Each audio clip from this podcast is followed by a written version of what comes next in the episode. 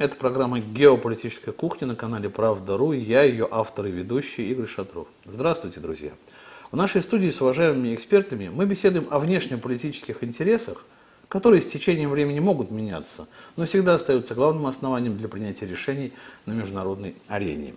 24 октября 2021 года в Республике Узбекистан состоялись президентские выборы – по предварительным данным, ну, они практически уже и окончательные, победу одержал действующий глава государства Шавкат Мирзиёев.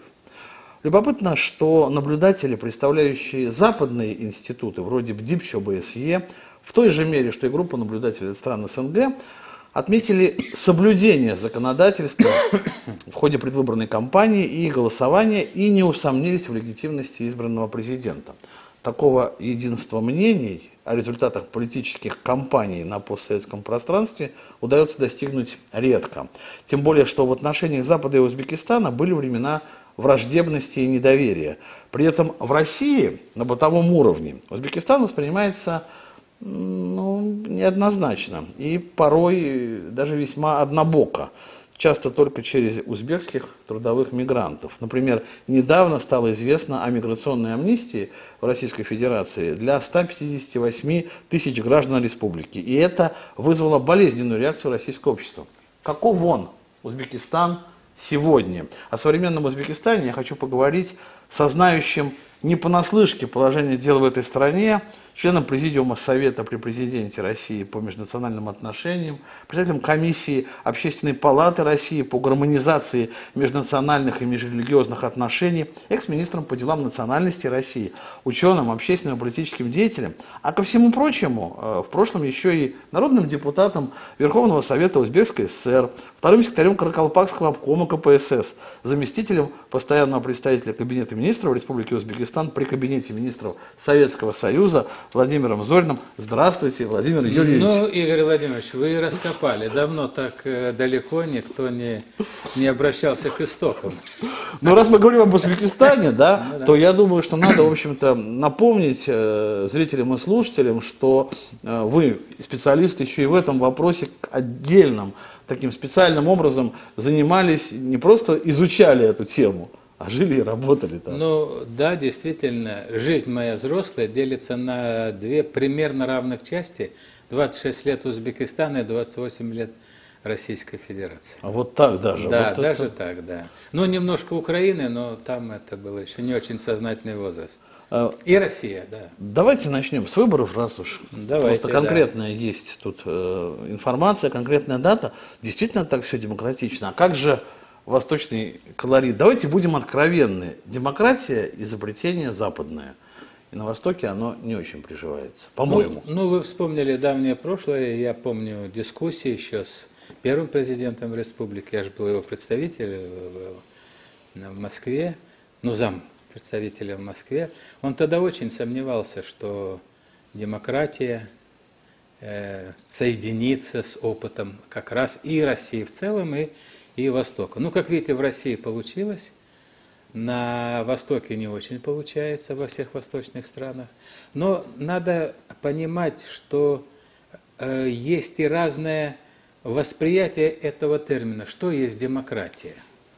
Ну, у нас э, любят вести демократическую нашу историю со времен, э, во-первых, это 4 года, у нас же праздник скоро, да, 4 ноября 612 года, когда была знаменитая купна Заедина, а, образовался этот поход на, на Москву освободительный. А это что было, не гражданское общество? Да? Овечье Псковское там или Новгородское, это что, не, не демократия? Да, правда, когда я первый раз приехал туда, я пришел на эту площадь, и прикинул так, думаю, ну человек 200 помещалось на скамейках, если, да? Ну вот вам и предпарламент, и что хотите. Ну это есть да. определение, спасибо, что вот на этот момент обратили внимание. Я ведь слышал такое определение, не помню от кого, что демократия закончилась когда вышло за пределы площади. То есть, когда люди перестали знать, кто эти люди, да, когда они принимают, да, принимают решения. Ну, так вроде знают на выборах. Это первый момент, который хотел обратить внимание. Дальше сейчас у нас в дискуссии тут, э, как бы человек, который занимается этой темой, это о формировании общероссийского гражданского единства и российской нации, то, что называется нацией. И вот а те, кто нас критикует и говорит, что не может быть гражданской нации, потому что у нас нет гражданского общества. А вот я, значит, когда э, первые праздники 4 ноября осуществлялись, я, например, обнаружил такую вещь. 18 э, год, 17-18 год, крестьяне жмут, жгут и грабят помещичьи усадьбы, и вдруг э, в Болдино собирается народ простой, крестьяне, и говорят, неужели мы допустим, чтобы нашего Пушкина пожгли? Что делать? собираются люди, выбирают комитет, значит, возглавил его рядовой там, э, пришедший с войны, и направляются в Нижний Новгород, в губернию с петицией обеспечить охрану Голдина, не допустить сожжения родного там села, места нашего Пушкина. И сохранили, и это что, не гражданское общество? Это тоже гражданское общество. Поэтому в принципе, и демократия э, с учетом наших традиций каких-то, она, мы ее видим, наблюдаем, кому-то нравятся ее формы, кому-то нет. Аналогичная ситуация и идет по республикам Центральной Азии. Вот буквально недавно у меня была встреча в общественной палате с делегацией Ирака. И они очень интересовались гражданским обществом, институтом, и рассказывают, вы понимаете, говорят, у нас вот есть три э, там формы. Э, Народовластия, или ну, как? Ну, как бы общество, общество, да, это, конечно, власть, там, религия, и говорит, у нас нет такого гражданского общества, но у нас есть племена. А племена что? Когда собираются, там что, идет же обсуждение, там принимаются коллективные решения. То есть, э, вот мы когда говорим, есть демократия, нет демократии, то мы должны учитывать этот момент. Это первое. Второе, или уже третье, что я хотел обратить внимание, есть, есть понимание, что только модель американской демократии есть идеал. Но надо, наверное, понять, что это большая ошибка или осознанная подмена понятий, я сейчас это не хочу анализировать и так далее. Ну что, посмотрите, значит, выборы президента э, Узбекистана. Да, очень решительно э, победил э, действующий Мирзиёев, он так эффективно. Ну, а посмотрите весь список. Ведь у всего остального списка, там, по-моему, 6 было человек или 5, у всего остального списка не по 0,5%, 3, 4, да, 6%. То есть это реальные люди, которые имеют реальный взгляд. И была реальная дискуссия на этот счет с реальным предложением. Например, вопрос мигрантов. Ну, и там по-разному отношения, и к нам, и у нас разные отношения. Вот даже вы в ваших вопросах уже дали какую-то оценку значит, последним новациям. Я бы дал чуть другую, но я думаю, вы такую возможность дадите у нас равная дискуссия идет. Так там, например, один из кандидатов в президенты выступил и говорил, что, говорит, все, кто едут за границу, пусть платят налог государству за то, что они сохраняют наше гражданство и уезжают, значит, за границу. А, а президент выступил и сказал, ну, во-первых, что те, кто, значит, мигранты, они не являются врагами, во-первых, нашей республики. А раньше была позиция, что кто уехал, то чуть ли не предатель народа и так далее. А во-вторых, он говорит, ну они же там знания получают – обогащаются знаниями и будут возвращаться с этим знанием и с этой квалификацией, которую они там приобрели. Ну, вот видите, ну, дискуссия, дискуссия. Ну, кстати, удивительно, да, да Владимир Ильич, я даже не ожидал, что те мигранты, которые здесь их неоднозначно встречают, да? и там к ним Конечно, неоднозначное отношение, абсолютно. несмотря на то, что они еще да. и э, в бюджет, ну, условно говоря, своей родне эту денежку присылают, то есть поддерживают Узбекистан. Да, а вот мне недавно значит, была беседа с уже там, э, узбекскими коллегами, о которых я давно знаю, значит, значит, у них сейчас бум строительства, жилищного в том числе. Значит, Ташкент строится. И я задаю такой вопрос, а почему все-таки э, Мы треб... Нам нужны строители, мы просим, чтобы ехали строители, а там же тоже нужны строители. Ну, там вопрос, конечно, зарплаты, жизненного уровня, это все э, действительно имеет значение. Я говорю, а, ну, если народ действительно не богатый, но беднее, конечно, чем в России, тут нет вопросов, иначе бы люди не ехали. У нас же в Казахстан не очень едут. Значит, это мигранты от нас, чтобы ехали в Казахстан, например, да? И так далее. То что происходит-то?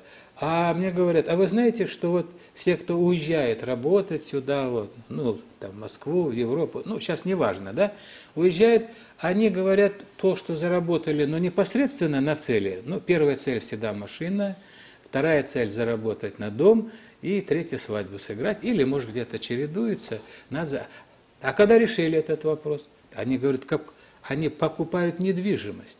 30% новых квартир, которые сдаются. Я сейчас за эти цифры не ручаюсь, это была экспертная оценка, но это произвело на меня впечатление. 30% жилья, которое там строится, оно покупается этими же мигрантами, нашими в том числе. А у меня вопрос, а куда эти деньги идут? А куда это? Они же в республику пришли. Они же купили э, там это жилье, купили товар, купили машины. Кстати, вопреки э, мифам, автомобили э, в республике, там «Шевроле» сейчас работает, да, очень активно, они получаются подороже даже, чем э, у нас. Значит, в России, если их автомобили продавать. То есть есть еще очень много экономических трудностей, которые, и, может быть, несоответствие моделей, которые затрудняют принятие окончательного решения о, о том, чтобы республика подключилась к таможенному союзу, Евразийскому союзу и так далее. А, есть, так, такие, а есть такие, такая перспектива? А вы знаете, вопрос реально обсуждается. Потому и, что меня там вот отдельный, его люди задают, отдельный, люди задают. отдельный вопрос на эту тему. А, а я не сомневался, потому что это есть и в печати, но люди задают уже своему руководству. Вот мы улучшаем отношения с Россией. Действительно, это заметно, да? Ну, во-первых, э, был такой очень интересная компания, которая прошла и которая имеет развитие. Э, значит, президент обратился к выходцам с Узбекистана, которые значит, э, поехали сюда к нам работать или остались здесь, или после всех событий стали гражданами России. Он их пригласил оказать помощь значит, своей родине знаниями, квалификацией. Многие там вошли в общественные советы, кто-то поехал работать. Я знаю таких, это кто помоложе, кто постарше, там советники, консультантами в фирмах, в учебных заведениях, в научно-исследовательских учреждениях. То есть очень сильно изменился этот климат. Но надо понимать, что жизнь, она многовекторная, и на этом фоне, я уверен, у вас будет следующий вопрос, а как же встреча с НАТО? Конечно, конечно. Да, вот, и, вот, вот. И, и НАТО, и, ну и все-таки о, о нас можно тоже чуть э, побольше, потому что э, об отношениях с Россией все-таки, потому что на, на данном этапе создается ощущение, что Узбекистан действительно чурается союзов, в которых ну, главенствующую роль по определению, ну, по, по, по, по причине масштаба экономики или, или прочего занимает Россия. Это ЕАЭС, но вы сказали, что это Сказали, не так, что процесс идет, но это хорошо, это экономический союз, а оборонительный союз ОДКБ. Почему так манкирует Узбекистан своим вот этим вот, своей этой позиции, то входит, то выходит, и сейчас вроде а вышел нас... окончательно. Ну, во-первых, э, во-первых, это еще тут окончательно ничего в политике не бывает. И я сейчас скажу, что появился очень серьезный фактор Афганистана. И это требует определенного переосмысления всей ситуации, всей политики. Вот я, например, конечно, считаю, что э, никогда ничего не бывает однозначно в политике, она же прагматичная. Ну, вспомните даже нашу, нашу историю, наш бредский мир – да, это чистый прагматизм, да? Ну, стыдно Но... где-то иногда вот вообще за такие прагматические-то поступки. Ну, вот. ну да, Исторически конечно. стыдно за да, них порой. Да. да, ну это мы можем сейчас давать любую там оценку, и она, наверное, э, с годами будет меняться, кстати, да? И э, тем не менее, ну вот сейчас э, стал вопрос Афганистана, да? пришли к власти люди, с которыми много лет были не просто плохие отношения, а реально противоборство и противостояние. И есть серьезная ведь опасность, что эта вот турбулентность, она перебросится на территорию э, соседних государств. Значит, прежде всего, это одна сторона вопроса. То есть сами соседние государства обеспокоены э, значит, этой ситуацией. Но игроков-то много. Американцы хоть ушли с Афганистана, но они не ушли из региона. Ну вот об этом как раз да, и разговор. Об этом речь. То есть они пытаются сейчас, ну, я сейчас не великий геополитик, я все-таки ну, почему? внутренняя почему? политика, да. Ну вот, например, там американская логика. Ну все-таки-то уйти-то ушли, но оружие оставили, надеемся, что оно тут еще немножко пошебуршится. То есть роль-то хочется сохранить, разводящего, да? А в этом отношении, значит, нужно, если ну, самого там Афганистана можно как-то экономически там подкормить и так далее. А что касается соседей, то желательно бы все-таки этот Афгани... Афганистан обложить значит, со всех сторон, чтобы направить его в то русло. А здесь ближайший сосед, это, конечно, Узбекистан, Таджикистан, ну, список не очень большой.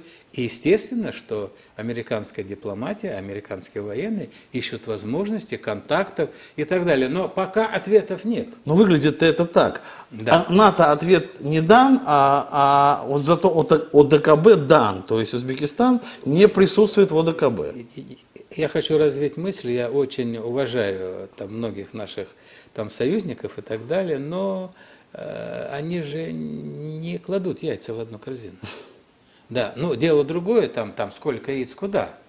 Но тем не менее никто нигде ничего не прерывает. Такая же политика у любого государства, которое думает о будущем и думает о мирном небе. Вот сейчас отношение к первому президенту э, тоже немножко трансформировалось. Да? Ну, там от чего-то отказались, что-то, значит... Там, в правда... Узбекистане? Да, да, да, да, конечно, мы о нем говорим с вами. Я сейчас не затрагиваю другие вопросы. И сейчас все громче звучит тема, что зато, да, были трудности, были там перегибы, там чем-то мы не согласны. Такой китайский подход, 30% не очень хорошо, 70% на пользу. Но главная мысль-то какая? Зато мы жили под мирным небом.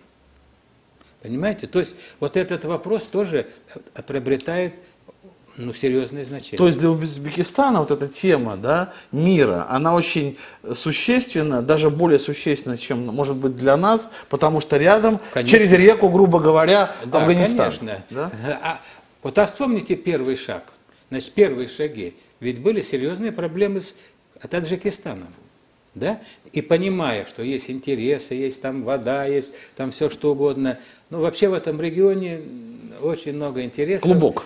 Да, земля, вода, там природа, территория, размежевание советского периода, все это накладывается одно на другое. Но вот первое, что сделал наш Мерзиев, он нормализовал отношения с Таджикистаном. Да? То есть это у него, э, ну, с самого начала, вот эта мысль о том, что нужно обеспечить вот этот мир, мирное небо над головой, я считаю, это один из двигателей политики. А как это, а какое это будет приобретать формы? Ну, большинство экспертов, например, я тоже там читал и, и оттуда, и отсюда, и, и все они все-таки считают, что... Ну, первый-то визит куда? Ну, конечно. Да, первый визит куда? В Россию. Да, то есть, конечно, в приоритете Россия. Да, конечно, и меня насторожил ход вот с этим с ОДКБ, но вот тут и интересный дал ответ на запросы народа министр иностранных дел республики. Вот буквально недавно, по-моему, дня два-три, э, значит, он говорит, вот задают вопрос, почему мы до сих пор не вступили вот в эти союзы, о которых вы говорили, где Россия значит, имеет весомую роль, скажем весомую так. роль, да. да. Э, да, они говорят, вы знаете, да, это все интересно, все хорошо, э, это позитивно, э, но есть определенная критика определенных участников, кто уже давно в этом процессе. Мы все это изучаем, и мы хотели бы не повторить, то есть мы не желаем там, иметь дело с этим экономическим союзом, а мы бы хотели не повторить те ошибки, которые были совершены значит, кем-то на значит, момент формирования, момент этого. Ну и потом э, состоялась встреча же испол... секретаря исполкома Лебедева СНГ с руководством республики внешнеполитическим по вопросам дальнейшего сотрудничества. То есть формы есть. И все-таки прогноз экспертов оптимистический. Хотя, конечно, есть надежда, я думаю, у, у определенной части элиты такой равноудаленности, равной игры на разных площадках и так далее. Но жизнь, как говорил один мой учитель э, в молодости, он говорил, жизнь жестче. Я это все к тому, что вот очень много позитивных, просто ну не знаю, елей какой-то э, оценок э, западных СМИ, экспертов, журналистов об Узбекистане. Это так настораживает. Просто эти выборы, они восприняли лучше, наверное, даже, чем выборы э, от экспертов из стран СНГ. А экономический рост Узбекистана прямо фантастический. А Мирзиёев так изменил ситуацию, что страна уверена на пути демократии. Когда я слышу из уст американцев, что значит какая-то страна на путь демократии, демократии стало, меня это очень пугает. Ну, демократы э, американской школы, они э, очень любят форму. Содержание-то они наполняют, мастера наполняют другим, но очень любят форму. Там пять кандидатов, шесть кандидатов там, э, и так далее. Но здесь все это было выдержано, конечно. Но я думаю, что здесь элементарная вещь, борьба за союзника которую ведут американцы. Э, с Таджикистаном у них там сложно, да. И там наша военная да, база в любом случае. Военная да. база, есть какое-то там, значит, возможность закрепиться. Вот здесь пока еще, там, скажем, территория еще не очень освоена. Новым руководством, потому что был момент же большой дружбы да между Соединенными Штатами, я это хорошо помню, и элита детей там учила, и совместные браки заключала, и был ориентир туда, но потом как-то пришло понимание, что нельзя там совсем все яйца класть в одну корзину. Вот. И значит, произошло серьезное изменение, и потом, а поддержка американцами все-таки экстремистских режимов, ну, в нашем понимании с точки зрения религиозного подхода, религии. А, вот я вам интересную вещь скажу. У нас, ну, я иногда бываю в республиках, и у нас часто наши религиозные деятели иногда жалуются, что там то не разрешили, там вот э, не решили, там чем-то ущемили и так далее. Но там вообще даже мысли нет – ни в Таджикистане, ни в Узбекистане пожаловаться на власти, что где-то что-то там не разрешили, где-то что-то там, там строго восприняли меры и так далее. Там э, очень жестче вот вся эта линия, которая направлена на противодействие, государственная, она жестче построена с точки зрения о пресечении, противодействии, то, что мы раньше называли фундаментализмом. А несмотря, на, несмотря на то, что ислам является традиционной религией для этого региона, это естественно его наоборот вроде бы поддерживать, да, а в Не, то же время... поддерживает, но да. поддерживает лояльные государства. И там это явно, и тут это понятно, там на государство. А ну, вообще ислам, он э, традиционно, особенно если говорить суннитское направление, оно традиционно направлено на, на уважение государства. Если нет э, в селе э, учителя, шаха, старосты, то туда не надо заходить. Примерно так. Вот я все к тому, что ведь э, республики Средней Азии или Центральной, как сейчас принято говорить, вышедшие из Советского Союза, они э, сохранили светские режимы, да, вот. Но вот иногда кажется, что это просто наследие Советского Союза, наследие атеизма советского, а угроза а, превращения в исламские государства, она существует. Как с этим в Узбекистане? Это только от э, сильной власти зависит или все-таки народ там готов жить в светском государстве? Ну, я думаю, что э, это особенность нашей модели, э, на, если хотите, вклада в э, мировую политику, он состоит в том, что э, советская традиция – это, да, атеистическое государство, да, это светское государство, но российская традиция, я это называю мегатрендом, российской политики состоит в сотрудничестве цивилизации, в партнерстве цивилизации, не в противодействии. Начиная с Александра Невского, который между Западом и Востоком выбрал Восток, это было реальное решение. Э, я помню тут в одном нашем регионе определенная часть значит, молодежи выступила против установления памятника Александру Невскому. Я говорю, ну, а вы о чем? Вообще-то именно Александр Невский был в начале того, что наша страна и, и наш герб оторвел с двумя крыльями и с двумя головами, которые смотрят в разные стороны. То есть у нас это реальный вклад, если хотите, и в мировую цивилизацию. Везде же религиозные войны, обещанные Хантингтоном, они ж а у нас, хоть он говорил, что они у нас начнутся, они у нас не начались.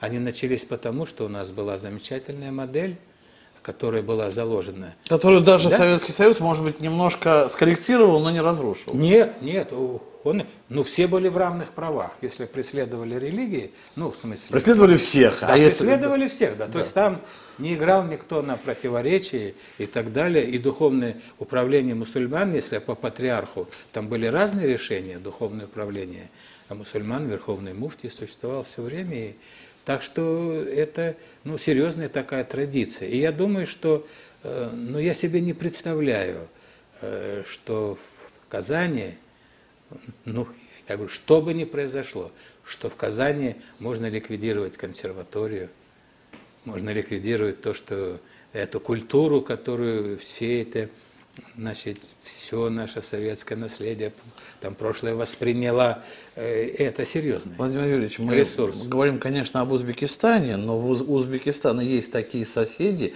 на постсоветском пространстве, которые на постсоветском, в центральной, которые, несмотря на светскость своего государства, прошли и через ликвидацию консерваторий, и через ликвидацию театров и балета. Ну, есть такое хорошее узбекское слово «масалян», например. Например? Ну, это Туркменистан. Ну, Туркменистан, я думаю, что там не все зачеркнуто. Да. Но теперь мы видим, что да. нет, да, но да, тем конечно. не менее постарались. Ну, ну, был момент, да, когда уступили некоторым настроениям, но потом наступило отвлезение. И я еще раз говорю, я называю это мегатрендом. Мегатренд закрепился. То есть его не, невозможно перебить, даже если временные вот... Э, Очень как... сложно, это чрезвычайные вещи. Очень сложно. Но... Конечно, я, я считаю, что это уже есть и не просто в традиции, но и в менталитете. Ну, у нас много значит, дискуссий на тему, может ли быть европейский ислам, может ли быть российский ислам.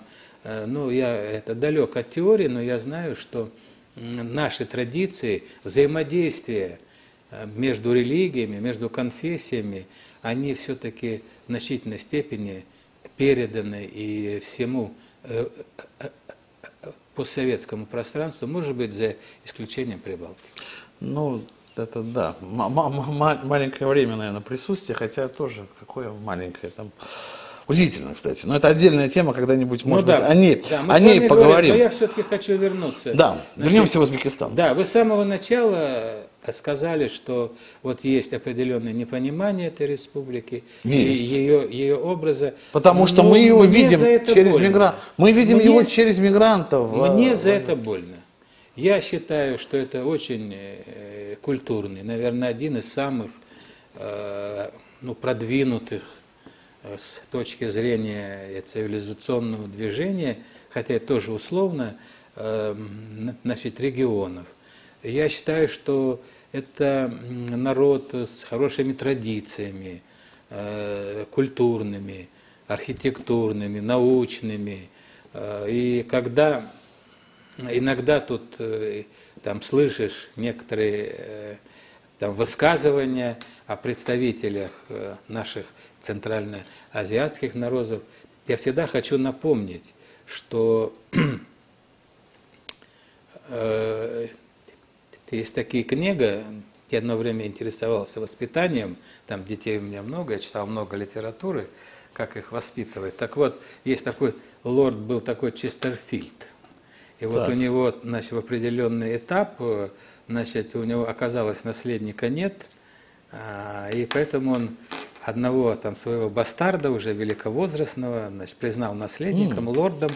И, э, значит, сохранились его письма э, лорда Честерфилда к сыну, где он ему говорит, как себя вести, как себя не вести.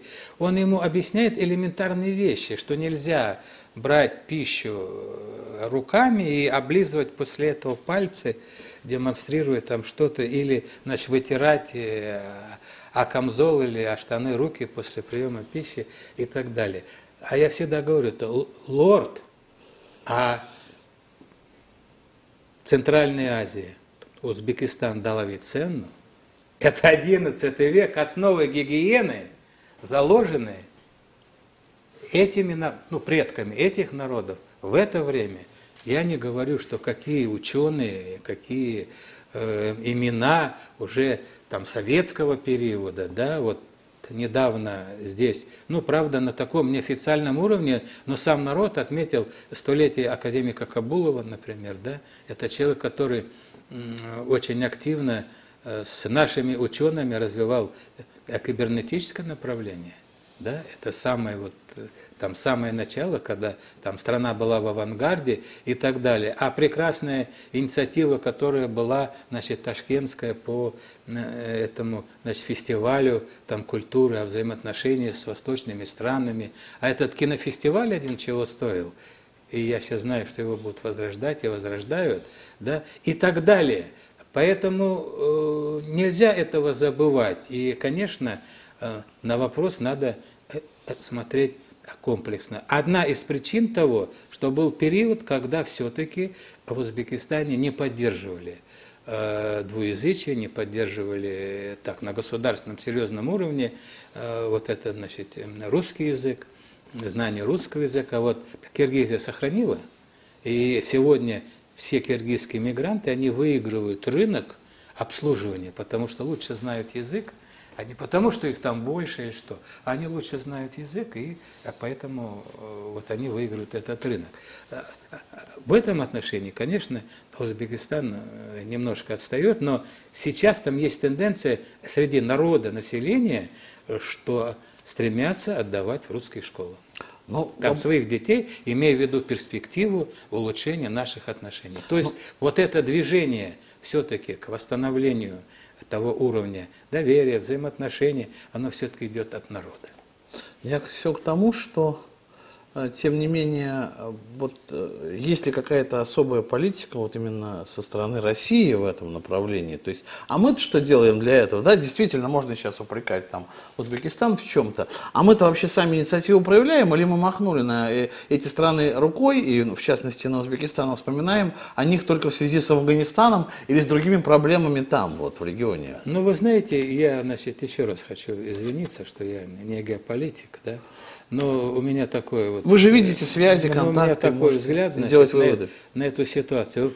Вы, вы понимаете, вот мне кажется, что у внешней политики государства есть э, несколько заказчиков.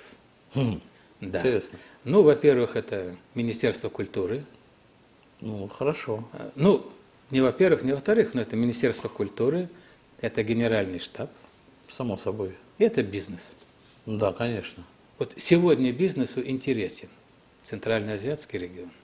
И я считаю, что это тоже, кроме Министерства культуры и, наверное, Генерального штаба. Но появился еще один очень хороший интересант, которому важно, интересно. Ведь почему когда-то Россия пошла в Центральную Азию, а не за море? Никогда не, не размышляли. Это же был там э, завершающий этап ра- расширения империи. Военно-политические цели, причины. А чем они диктовались? Ну, с той обстановкой Афганистан э, Да, да. А кто всегда. подходил с Афганистана? Ну, британцы, конечно. Ну, конечно, да. То есть, а соревнование шло по всем линиям тогда, да, но, но первая причина была развитие промышленности, которая всегда промышленная революция раньше начиналась с чего? С легкой промышленности. Хлопок там Текстиль и и хлопок. Текстиль и хлопок. Ну, вот одна была из причин да, то есть экономических. А потом добавилось достаточно много. Э, да, там нашли, мы все вместе в Советском Союзе, мы в этом регионе нашли Газ. серьезную нефть, И газ, серьезную Да, газ, да. серьезный газ, серьезное золото, залежи серьезных ископаемых, которые сегодня очень востребованы. Так что я думаю, что и вообще исторически вот вся эта территория, о которой мы говорим, о Центральной Азии, о России, но если раньше говорили лес и степь, да, это всегда такой единый э, социально-экономический комплекс, и он а- а- обречен на единство.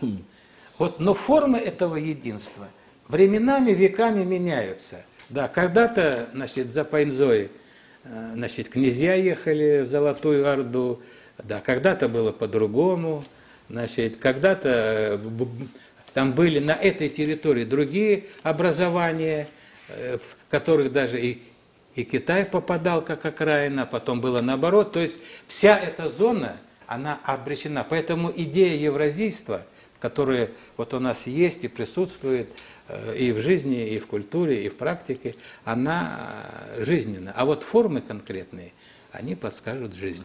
Просто речь о том, вот вы сами вспомнили-то о Китае, а, а Китай-то где здесь? Вы, вы, наверное, знаете о китайском интересе Узбекистану. И Знаю. Вот, и вот я думаю, что э, здесь-то мы не окажемся на вторых ролях. Э, а если говорить о союзах, да, ну, по крайней мере, в ШОС, то Китай, э, Узбекистан-то присутствует. А ШОС, несмотря на то, что мы считаем себя, наверное, с Китаем там равными участниками, но воспринимается в мире как китайский проект, в первую очередь, конечно. И, соответственно, Узбекистан-то в китайском проекте есть, а в российских пока нет.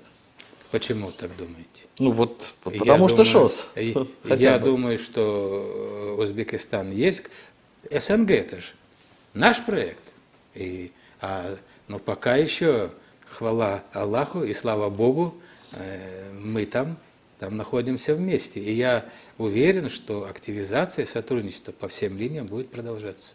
Вот э, хорошо, э, следят. Но я вижу, что мой оптимизм вам немножко, Конечно. вас немножко смущает. Ну, конечно, смущает, потому что когда я вот наблюдаю вот эту историю реакции нашего российского общества, подогреваемой там СМИ, неважно, э, кем угодно, да, даже вот на эту историю с мигрантами трудовыми. Да вот я- свежая история с этими, с э, объявлением э, в метрополитене о, Да. о вакантных местах. Конечно. Ну, вообще, тут, знаете, очень трудно корректировать. Во-первых, комп- э, очень трудно Комментировать. комментировать. Да, во-первых, три человека, я не знаю, как могут обрушить российский рынок труда. Да? А во-вторых, я с- специально недавно это посмотрел статистику, там сколько представителей разных народов назвали знание других языков народов России. Ну, сейчас мы находимся в стадии переписи, и такой э, внимательный и любознательный читатель, он может заглянуть в итоге 2010 года, там масса разных таблиц, и там можно увидеть. Так я вам скажу, что и, и среди русских, и среди российских немцев, и среди татар, и вообще у любого народа я обнаружил э, от нескольких тысяч до нескольких сотен ответов на то, что они знают узбекский язык. То есть, когда вешали а- объявление, что нам нужны там, люди, знающие узбекский и таджикский язык, э, то как раз никто не думал о том, э, что тут была надежда, что или что там э, чье-то место там перейдут дорогу и будут принимать только иностранцев. Нет, нет, логика была именно, именно такая. Но я думаю, что этот момент, он ну, тоже э, преодолим, и это, это, как говорится, все проходит. Но главное, мы сейчас уже затронули тему миграционной политики. Я хочу напомнить, что у нас есть такой документ, доктринальная это концепция миграционной политики, где в первую очередь ставится задача, что с помощью миграции решать российские проблемы в пользу российского населения. И, и, мигранты нам нужны в той мере, как они нужны, но, но на условиях регулируемой миграции – это очень важно. И нужны такие мигранты, которые именно нужны, их квалификация, специальность и так далее. И, безусловно, мигранты, которые соблюдают российские законы и которые уважают значит, страну, в которой они находятся. И я думаю, что русофобия как таковая не только за границей неприемлема, но она абсолютно неприемлема в нашей стране. И ксенофобия во всех формах. Владимир Ильич, ну, наверное, такой завершающий вопрос будет. Уже, да? Всё да, уже время, такое время пролетает с вами просто вообще незаметно. Ну да. А вопрос завершающий следующий. Он такой общего характера, и вы на него сегодня всю программу отвечали, но хочется все-таки, я хочу просто, чтобы- вы на него очень конкретно ответили, чтобы снялись все эти вопросы и по поводу узбекских мигрантов, и по поводу э, там, АДКБ и всего прочего. Все-таки с кем Узбекистан? А, с Западом или с Востоком, э, с Россией или с э, Брюсселем и Вашингтоном. Э, И нормально ли это? Я предвижу ваш ответ немножко. Да. Но-? Нет, нет, но дело в том, что тогда уже и дальше объясняйте. Я, э, тем не менее, нормально ли это в нашей сложной мировой геополитической ситуации многовекторные отношения? Не должны ли они быть чуть более э, конкретными международные отношения? Ну, вы э, сейчас в очень завуалированной форме призвали к созданию новых блоков и союзов. А, ну, все-таки, все-таки, конечно, история так складывается, что есть интересы э, людей, государств, групп, которые требуют какого-то там объединения. Но наша традиция дружить э, не, не, не против там кого-то, а дружить для решения тех наших общих задач, которыми мы, мы сталкиваемся. И, конечно, э, я думаю, что не стоит вопрос или-или все-таки, а стоит вопрос э, в том, чтобы каждая страна осознавала свой национальный интерес, она его, и я считаю, что Узбекистан его осознает, и выстраивает свою внешнюю политику с учетом этого национального интереса. В конкретных исторических условиях, отвечая на конкретные вызовы. Я думаю, что сегодняшняя э, тенденция или сегодняшний тренд все-таки состоит в углублении союза нашего исторического, нашего союза с этим государством, которое называется Республика Узбекистан. Ну, Владимир Ильич, вы просто опытный политик, поэтому вы смогли так ответить, что, как говорится, там комар носа не подточит. Время подошло к концу. А О современном Узбекистане мы беседовали с Владимиром Ильичем Зориным. Я уже не буду все его регалии читать, потому что еще полпрограммы уйдет, но это такая шутка. Просто очень Не, ну в данном случае... достойный человек. Не, ну в данном случае, при чем здесь регалии? 26 лет в Узбекистане. Вот, и главная, вот главная регалия, почему мы говорили с Владимиром Юрьевичем именно об Узбекистане. Я Игорь Шатров, это была программа «Геополитическая кухня» на канале «Правда.ру». Берегите себя и своих близких. До встречи.